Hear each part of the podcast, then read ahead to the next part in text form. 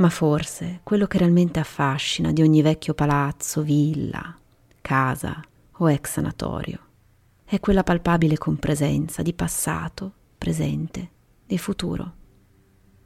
L'idea che lì, dove camminiamo o lavoriamo o trascorriamo le nostre vacanze, altri abbiano vissuto e che le loro pene e le loro gioie, le loro emozioni siano rimaste sospese nell'aria, nascoste nei muri e tutto intorno a noi. Storie che forse aspettano solo di essere raccontate.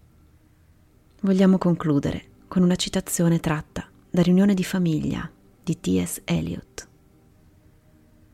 Sono la vecchia casa col suo odore nocivo e la tristezza del primo mattino, dove ogni passato è presente e ogni degrado è irrimediabile.